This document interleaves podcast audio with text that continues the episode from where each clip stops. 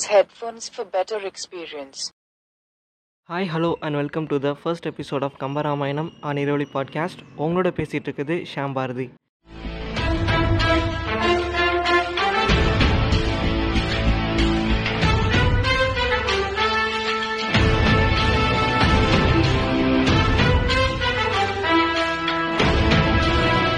மொதல் எபிசோட்லேயே நம்ம கம்பராமாயணத்துக்குள்ளே போக வேணாம்னு நினைக்கிறேன். நாம் ஏன் கம்பராமாயணத்தை பற்றி பேச போகிறோம் அப்படிங்கிறத தான் நான் இந்த எபிசோடில் சொல்ல போகிறேன் நம்மளை பொறுத்தவரை கம்பராமாயணம் அப்படின்னு இல்லை தமிழ் இலக்கியம் எல்லாமே நமக்கு வெறும் மனப்பாட பகுதியாகவும் ஃபைவ் மார்க்ஸாகவும் டூ மார்க்ஸ் ஆகும் தான் இது வரைக்கும் நமக்கு இருந்தது. நம்ம புக்கில் இருக்கிற மனப்பாட பகுதியை மட்டும் படிச்சுட்டு அதை தாண்டி நம்ம படிக்கவே மாட்டோம். தமிழையே நம்ம ஒரு சின்ன வட்டத்துக்குள்ளே அடைச்சிட்டோம். நம்ம அந்த மாதிரி தமிழை அடைச்சதும் இல்லாமல் தமிழ் அவ்வளவுதான் அப்படிங்கிற மாதிரியான ஒரு ஒப்பீனியனுக்கும் நம்ம வந்துட்டோம். ஆனால் நம்மளோட எந்த வட்டத்துக்குள்ளேயும் தமிழ் அடங்காது. நம்மளோட தவறான ஒப்பீனியனை மாற்ற ட்ரை பண்ணுற விதமாக தான் இந்த பாட்காஸ்ட்டில் கம்பராமாயணத்தை பேச எடுத்திருக்கேன்.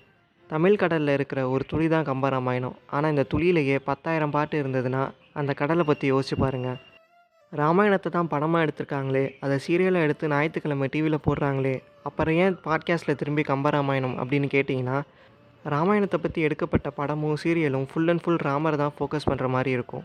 ஆனால் நம்ம பாட்காஸ்ட்டில் நம்ம கம்பரை தான் ஃபோக்கஸ் பண்ண போகிறோம் இதில் நான் ராமருக்காக பேசலை கம்பருக்காக பேசுகிறேன். நம்ம தமிழ் மக்களோட வரலாறை சொல்கிறது கஷ்டம். அது ஏன்னா நம்மளோட முன்னோர்கள் வரலாறை ஆவணப்படுத்துறதுல அவ்வளோவா இன்ட்ரெஸ்ட் காட்டல. பேரறிஞர் அண்ணா நம்ம வரலாற்றை பற்றி சொல்லும்போது ஒரு கருத்து சொல்வார். என்னென்னா நம்மளோட வரலாற்று புத்தகங்களில் எப்போவுமே முரண்பாடு இருக்கும். முதல் வருகின பாண்டியனின் மகன் இரண்டாம் வருகின பாண்டியன் அப்படிங்கிற சென்டென்ஸ் பக்கத்தில் ஒரு ஸ்டார் போட்டு அந்த பேஜோட ஃபூட் நோட்டில் இந்த கருத்தை எதிர்ப்போரும் முலர் அப்படின்னு எழுதியிருப்பாங்க. வரலாற்று ஆசிரியர்களும் தமிழ் புலவர்களும் சேர்ந்து உட்காந்து டிஸ்கஸ் பண்ணாலும் இதுக்கு ஒரு முடிவே வராது. நம்ம மொழியோட அவசியத்தையும் முக்கியத்துவத்தையும் இடைப்பட்ட காலத்தில் நம்ம மறந்துருந்தோம். நம்ம நம்மளோட மொழியை அவ்வளோவா சட்டை பண்ணலை. நம்ம எல்லாருக்குமே தெரியும் நம்மளோட பல இலக்கியங்களை பல இடத்துல இருந்து தமிழ் தாத்தா ஊவே சுவாமிநாதன் தான் கலெக்ட் பண்ணாருங்கிறத. பல இடங்கள்ல இருந்து பல ஓலைச்சுவடிகளை கலெக்ட் பண்ணார். அதில் சில பாட்டுகள் பகுதிகள் கரையான் அரிச்சோ நெருப்பில் எரிஞ்சோ இல்லை கிடைக்காமலே போச்சா? அப்படி தெளிவாக கிடைக்காத சில இடங்கள் எல்லாம் ஊவேசாவே இந்த இடத்துல என்ன வரும்னு யோசித்து ஃபில் பண்ண வேண்டியதாக இருந்ததான். நம்ம ஐம்பெருங்காப்பியங்கள்னு சொல்கிற காப்பியங்களில் ஒன்றான வளையாபதியை இயற்றியவர் பேர் நமக்கு தெரியாது. அதில் எத்தனை பாட்டுன்னு நமக்கு தெரியாது. அதோட மைய கருத்து என்னன்னு நமக்கு தெரியாது. நமக்கு கிடைச்சது எல்லாமே வெறும் எழுபத்தி ரெண்டு பாட்டு தான் குண்டலகேசி இயற்றியவர் பேர் நமக்கு தெரியாது. இந்த நூலோட ஒரு பாட்டு கூட நமக்கு கிடைக்கல. இப்படி ஒரு இலக்கியம் இருந்ததுன்னு நமக்கு எப்படி தெரிய வந்ததுன்னா இந்த இலக்கியத்தை மேற்கோள் காட்டுற வேறொரு இலக்கியத்தில் இருந்து பத்தொம்போது பாட்டு கிடச்சிது. அதை வச்சு தான் இப்படி ஒரு இலக்கியம் இருந்ததுன்னே நம்ம கண்டுபிடிச்சோம். இந்த அளவுக்கு நம்மளோட இலக்கியங்களை நாம் இழந்திருக்கோம். இலக்கியத்தை நம்ம ஏன் படிக்கணும்னு கேட்டால் நம்மளோட வரலாற்றையும் நம்மளோட பண்பாட்டையும் நம்மளோட கலாச்சாரத்தையும் இந்த இலக்கியத்தில் தான் தெரிஞ்சுக்க முடியும். ஆனால் அதுலேயும் ஒரு பிரச்சனை இருக்குது புலவர்கள் எல்லாரும் கவிதைக்காக ஒருத்தரை பற்றியோ இல்லை ஒரு நிகழ்வை பற்றியோ எக்ஸாஜரேட் பண்ணிடுவாங்க. அதனால் நம்மளோட வரலாறை இலக்கியத்துலேருந்து எடுக்கும்போது நம்ம எதை ஒதுக்குறது எதை எடுக்கிறதுன்னு தெரியாது. நம்மளால் முடிஞ்ச வரை நமக்கு தெரிஞ்சதை நம்ம பதிவு செய்யணும். பதிவு செய்கிறது எப்போவாது எப்படியாவது நம்மளோட வரலாறை கண்டுபிடிக்க துணையாக இருக்கும். அதுக்கு ஒரு எக்ஸாம்பிள் பார்த்தீங்கன்னா வைகை கரை கல்வெட்டு.